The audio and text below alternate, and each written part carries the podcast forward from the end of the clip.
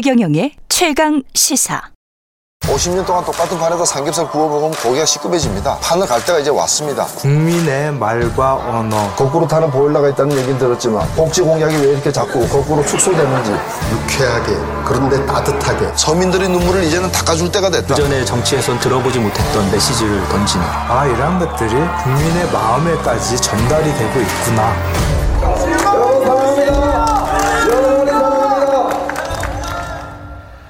네.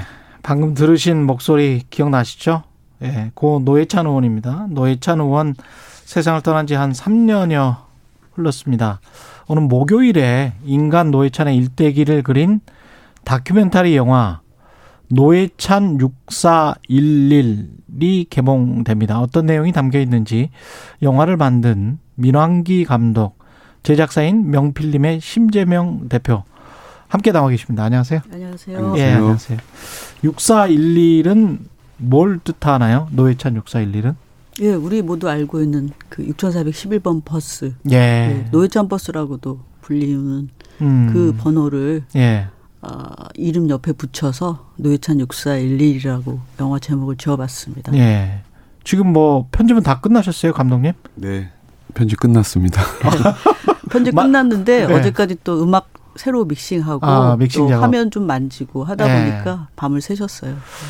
좀 정신이 없으시겠습니다. 좋은 작품이 나왔습니까? 어떻게 보세요? 뭐 젊은 친구들이 조연출이었는데 그 예. 친구들 표현으로는 울다가 웃다가 이러면서 노회찬 의원에 대해서 알게 된다고 하더라고요. 뭐 음. 그런 것 같아요. 이게 정말 울다 웃다가 그분이 어떤 분인지 좀 가까이서 지켜보게 되는 그런 다큐멘터리인 것 같습니다. 그 다큐멘터리 영화의 좋은 작품의 기준은 뭘까요? 그것도 참 워낙 뭐 감독님은 네. 다큐멘터리 전문 감독이신데 제작자인 제가 봤을 때 다큐멘터리라는 것은 만드는 사람의 주관이 깊숙이 들어가지 않고 그렇죠. 예, 이제 객관성을 유지하면서 팩트를 바라볼 수 있는 음. 그러면서도 궁극적으로는 말하고자 하는 바가 선명하게 드러나는 음. 저는 제일 중요한 게 객관적 시선이라는 생각이 드는데요. 음. 이번에 이 영화를 만들면서도 감독님하고 그 부분에 대해서 많이 또 고민을 했던 것 같습니다. 인간 노회찬을 그리면서 뭘 말하고 싶었던 거예요? 그 두 가지 정도가 있는 것 같아요. 첫 번째로는 당연히 이제 노회찬이라는 사람이 어떤 사람인지에 대한 얘기를 하고 싶었고, 음. 근데 그 그런 얘기를 진보 정당 운동의 역사를 빼놓고는 얘기할 수 없을 것 같더라고요. 그래서 진보 정당 운동과 노회찬을 함께 보여줘서 이분이 실질적으로 어떤 고민을 했고 뭘 어떤 세상을 원해서 그런 진보 정당 운동을 했는지 이 부분들을 보여줘서 그 의원님에 대해서 우리가 조금 더 이해를 하게 되는 거겠죠. 음. 네, 그러니까 뭐 그 인간 노회찬과 정치인 노회찬을 같이 그렸다 그래야 되나요? 그러니까 저도 잘 몰랐던 이 복잡한 그 진보 정당의 역사를 이렇게 시- 시줄과 날줄처럼 예. 영화 속에서 보여줘서 어떻게 보면 이 영화를 통해서 그 진보 정치의 변화, 진보 정당의 역사에 대해서도 알 수 있는 음. 예, 그런 영화로 완성된 것 같습니다. 제작자가 볼 때 감독님이 그것에 대해서 굉장히 또 깊은 고민을 했던 것 같고요. 흥행은 좀 할 것 같습니다. 했으면 좋겠습니다. 많은 사람들이 봐야 되는 이유가 뭡니까?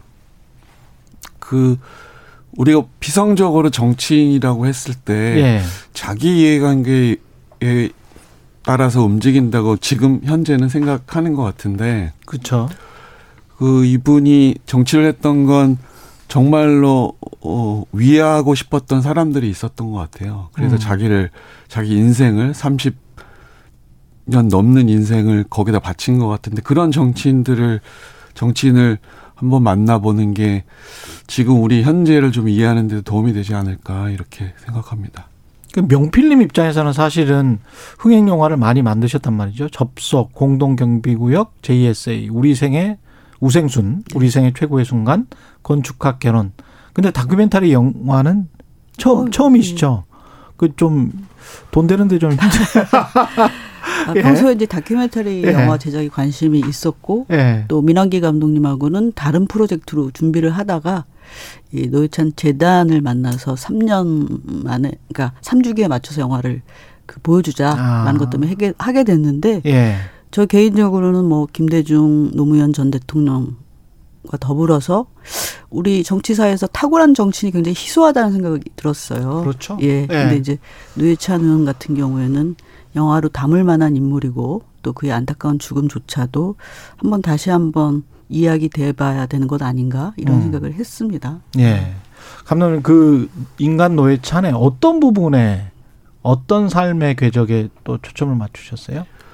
이분이 그 굉장히 고단한 삶을 살았던 것 같아요. 근데 네. 그 고단한 삶을 살면서도 그 삶을 사랑했고 그 삶을 사랑했기 때문에 아마도 소위 말하는 서민들, 민중들을 굉장히 위하셨던 것 같거든요. 그래서 그런 삶을 굉장히 즐기셨, 즐기시고 싶었던 분인데 그 삶을 다른 사람들을 위해서 이렇게 바쳤던 어떻게 보면 좀 모순될 수도 있지만 그 그런 그분의 삶을 좀 가감 없이 좀 보여 줘 주는 게 좋지 않을까 이렇게 생각했던 것 같습니다. 그때 참 고민이 많으셨을 것 같아요. 그 놓고 싶은 장면들이 할지 이런 거는 굉장히 많은 정치인인데 이게 또 뺄셈의 미학이잖아요. 어떻게 빼셨습니까? 그 뭐 예를 들면 인터뷰했던 분들이 굉장히 많이 우셨어요. 예. 그리고 그 그 눈물 통해서 노회찬 의원을 사실은 저는 이해할 수 있었거든요. 근데 음. 이 부분들을 다 넣었을 경우에 뭔가 이 영화가 너무 슬픔에 관한 영화가 되지 않을까. 그래서 예. 이 영화는 슬픔도 불- 물론 있지만 어쨌든 희망에 관한 얘기이기도 하거든요. 희망에 관한 이야기입니까? 예. 예. 그래서 그런 부분들을 한 분 빼놓고는 다 뺐어요. 인터뷰할 아. 때 오셨던 분들을. 아 그래요? 예, 그런 식으로 결국 이 이분을 다루면서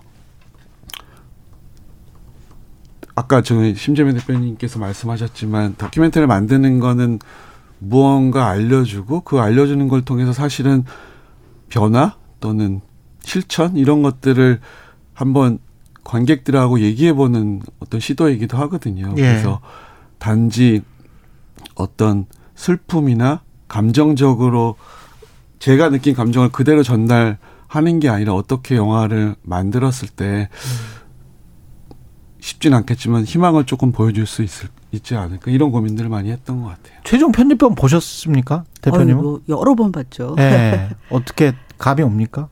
아니, 감이라기보다는 이제 저- 이번 전주국제영화제 예. 그에서 3시간 버전이 관객들하고 만났는데 3시간 버전? 예, 지금 예. 이제 개봉 버전은 아 ending credit 빼고는 1시간 57분 정도. 와, 그러니까 많이 줄었네요. 예. 예. 그래서 그 말씀하신 대로 빼기의 어려움이 굉장히 컸고 그렇겠죠. 그리고 예. 많은 인터뷰들의 눈물을 또 뺐고 음. 예. 그래서 저는 나름 객관적이고 담담한 하지만 궁극적으로는 우리가 어떻게 살아야 되는지 음. 또그 사람 그분의 삶을 이 영화가 추억하는 것이 아니라 기록하는 측면에서는 의미가 있다고 생각을 하고 예. 그리고 또 우리 앞에 놓여진 삶을 우리가 어떻게 살아야 되는지에 대해서 생각하게 하는 예. 그런 다큐멘터리로서는 충분하다는 생각을 감히 말씀드려 봅니다. 네. 가장 인상적이었던 부분, 기억에 남는 에피소드 같은 것들 좀 소개를 해 주십시오. 영화에 나오는. 그 저 같은 경우는 김지선 님이 그 노회찬 분의 노회찬의 아내거든요. 예. 부인 김지선 씨. 예. 예. 김지선 님이 그 사실은 노회찬 의원이 너무 바빠서 신혼 초기부터 너무 바빠서 뭔가 남편으로서의 역할에 대해서 뭐 소홀히 좀 하- 하셨던 것 같아요. 그래서 굉장히 실망스러웠고 그 부분이 아내분이. 근데 이제 시간이 지나고 노회찬 의원이 정말로 자기가 말했던 게 어, 맞다고 하는 걸 몸으로 보여주셨던 것 같아요. 제, 내가 하는 일들이 단지 내 개인을 위해서 일하는 게 아니라 뭔가 세상에 좋은 변화를 가지기 위해서 일을 하는 것이다라고 말했던 것들이 단지 그냥 헛된 말이 아니라 그것들을 위해서 노회찬 의원이 자기가 시, 시간을 다 바치는 걸 보고서 나중에는 이해하게 됐다는 말씀을 하세요. 음. 그래서 그 부분이 저는 가장 인상적이더라고요. 우리가 사실 노회찬 의원 그 뭐 40세 이상은 대부분 다 안다고 보지만 모르는 세대도 있고 그다음에 안다고 생각하는 사람들도 모르는 모습이 분명히 있을 거란 말이죠. 영화에 그런 게 많이 담겼는지도 궁금합니다. 저는 노회찬이 미래 정치인이 될 수 있었다라는 생각을 합니다. 예. 그분이 이미 그때 발의했던 여러 가지 법안들이라던가 지금 청년들이나 여성들이 환호할 만한 음. 그런 정치 신념을 갖고 있었다라는 게 아, 영화에도 드러나거든요. 예. 그래서 저는 젊은 사람들도 그분을 잘 몰랐던 사람들도 아 노희찬이라는 사람이 이런 것들을 실천했구나라는 걸 알 수 있어서 음. 또 그분의 그 어떤 비유와 풍자의 정치 철학 그렇죠. 그리고 아주 예. 쉬운 단어로 그 대중에게 다가가는 그런 모습들이 지금의 젊은이들한테도 각별하게 좀 음, 느껴지지 않을까 이런 생각을 합니다. 감독님 혹시 뭐 그 영화에 담지 못해서 아쉬웠던 인터뷰 같은 것도 있습니까? 인터뷰 시간도 굉장히 길었던 걸로 알고 네, 있는데. 200시간 정도. 200시간. 예. 뭐 사실 너무 너무 많아서 근데 이제 예를 들면 노회찬 의원이 술을 많이 드셨다고 하더라고요. 예. 그래서 술자리에서 이렇게 재밌는 얘기를 많이 들려주셨대요. 근데 음. 그 부분들을 저는 좀 사실 넣고 싶었는데 술요? 술 먹는 술자리에서 했던 노회찬 의원이 했던 재밌는 얘기. 예. 이야기. 그게 근데 이게 기록이 돼 있습니까? 그, 그 얘기를 들은 지인분들이 아, 지인분들의 예, 저. 저한테 말씀을 해주셨죠. 근데 예. 재밌기는 굉장히 재밌었는데 예. 뭔가 너무 재밌어서 이야기가 딴 데로 좀 빠질까봐 주제에서 벗어나는. 예, 주제에서 벗어날까봐 네, 과감하게 뺐습니다. 그건 뭐 부록으로 어떻게 좀 노회찬 어록해 가지고 네, 이게 만드셔도 재밌을 것 같습니다. 근데 그 안에 내용들 보면 통합 진보당 분당 사태 때 심각한 내용도 있더라고요. 이 몸싸움 현장 기억하시는 분들 뭐 사진 네. 같은 거 기억하시는 분들 많을 것 같은데요. 영화에 그대로 재현이 됐다고요? 네, 그 통합진보당은 노회찬 의원한테 좀 각별한 의미가 있는 정당이었는데, 그러니까 분당 2008년 민노당이 분당된 이후에 이제 다시 한번 제3세력으로서 성장하기 위해서 통합진보당 과거에 헤어졌던 사람들하고 다시 만났잖아요. 근데 거기서 이제 여러 가지 이유 때문에 다시 분당이 되고 그게 노회찬 의원한테는 굉장히 좀 절망적인 상황이었던 것 같아요. 그래서 예. 그것들을 지금 말씀하신 그런 장면들을 보여주지 않고는 노회찬 의원의 마음을 좀 설명할 수 없을 것 같아서 좀 과감하게 그 폭력 장면이거든요. 그 그렇죠. 장면을 그 영화 안에 삽입했습니다. 예. 그때 그것 때문에 사실은 진보 정당이 확 기울어지는 그런 계기가 네. 됐었던 것 같습니다. 그 이미지 하나가 굉장히 컸었던 거는 같아요. 마지막으로 이제 어떻게 보면 심상정 의원 그리고 뭐 이정미 대표 이제 나와서 정의당은 그렇게 가고 있는데 이 영화를 보는 관객들은 어떤 마음으로 영화를 봤으면 좋을까요?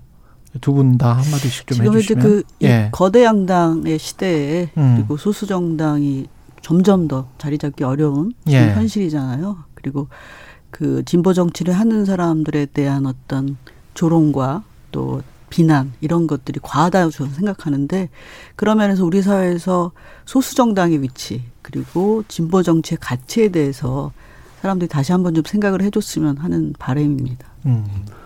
그 2008년에 노원 선거에서 노회찬 의원이 낙선하셨거든요. 예. 낙선하고 나서 이제 직장인들을 만나서 국민 탓 안 하겠다는 말씀을 하셨어요. 음. 어떤 경우에도 자기는 국민 탓 안 하겠고 그 이유는 국민 탓 하기 시작하면 자기가 할 일이 없어진다고 말씀하셨거든요. 그래서 내가 뭔가 일을 하기 위해서라도 절대 국민 탓하지 않겠다 이런 예. 얘기를 하셨는데 지금 지금 굉장히 이 시점에서 필요한 얘기 아닌가 이런 생각이 듭니다. 아까 저는 쭉 말씀을 듣다가 심재명 대표께서 그때 얼마나 그 어, 지금은 소구력이 있을 그런 많은 법안들을 냈는지 그걸 좀 알아줬으면 좋겠다 이런 말씀을 하셨는데 우리가 이런 이야기 하다 보면 그 사람은 너무 이상적이야 현실적이지 않아 뭐 이렇게 이야기 하잖아요. 근데 그때는 현실적이지 않고 이상적으로 보였던 게 시간이 흐르면 현실이 돼 있는 경우가 굉장히 많더라고요. 그러니까요. 뭐 예. 부자에게는 세금을, 서민에게는 일자리를, 예. 청년에게는 아, 청년에게 일자리를, 서민에게는 복지를 이런 말들이 그렇죠. 너무나 일상적인 말 같은데 예. 정말 중요한 말이잖아요. 그렇죠. 예. 예. 그런 그때는 레디칼하게 급진적으로 보였는데 10년 정도만 지나면 한국 사회에서는 또 수용이 돼 그러니까요. 뭐 임대차 보호법이라든가 차별금지법이라든가 그게 현실이 돼 있고. 예, 예. 그래서 그런 예. 면이 좀 안타깝기도 하고 놀랍기도 하고 그렇죠. 그래서 조롱하지는 말아줬으면 좋겠다 그런 말씀도 참 예, 새겨지네요. 심은정님 아직도 노래 설합니다. 고해찬 어, 고 노회찬 의원님이 국감장에서 신문지를 깔고 누우셨던 장면. 1967님 두 분 노회찬 의원의 걸어온 길을 기록하고 영화로 만들어 주셔서 진심으로 고맙습니다. 개봉관이 말았으면 좋겠습니다. 오늘 말씀 잘 들었고요. 미랑기 감독 제작사인 명필님의 심재명 대표였습니다. 고맙습니다. 감사합니다. 예, 감사합니다. KBS 1라디오 최경련의 최강시사 듣고 계신 지금 시각은 8시 46분입니다.